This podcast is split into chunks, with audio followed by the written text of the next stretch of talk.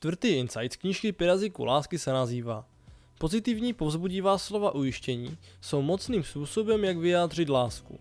Slyšeli jste někdy o řeckém filozofovi Xenofonovi, jednom ze Sokratových žáků? Většina lidí ne, ale řekl něco, co platí i dnes. Chvála je nejsladší ze všech zvuků.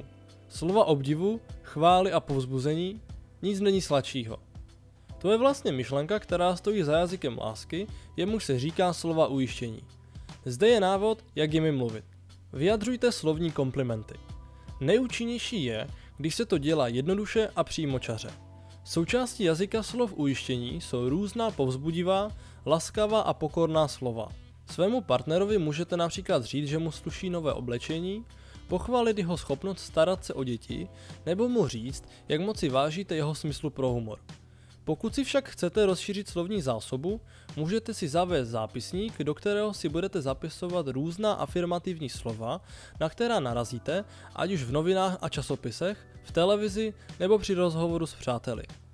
Další důležitou věcí, kterou je třeba mít na paměti, je, že afirmační slova mohou krásně fungovat jako prozby.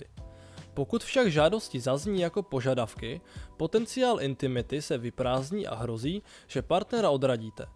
Je tedy důležité dbát na to, aby vaše slova byla chápaná jako žádost, což znamená, že dáváte návod, nikoli ultimátum.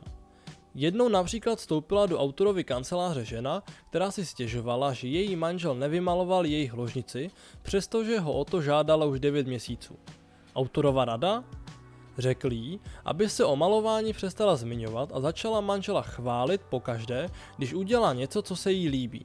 Byla sice skeptická, ale řídila se autorovým návodem a o pohé tři týdny později mu řekla, že to zabralo. Trik spočíval v tom, že se naučila, že slovní komplementy jsou mnohem lepší pobídkou než kousavá kritika.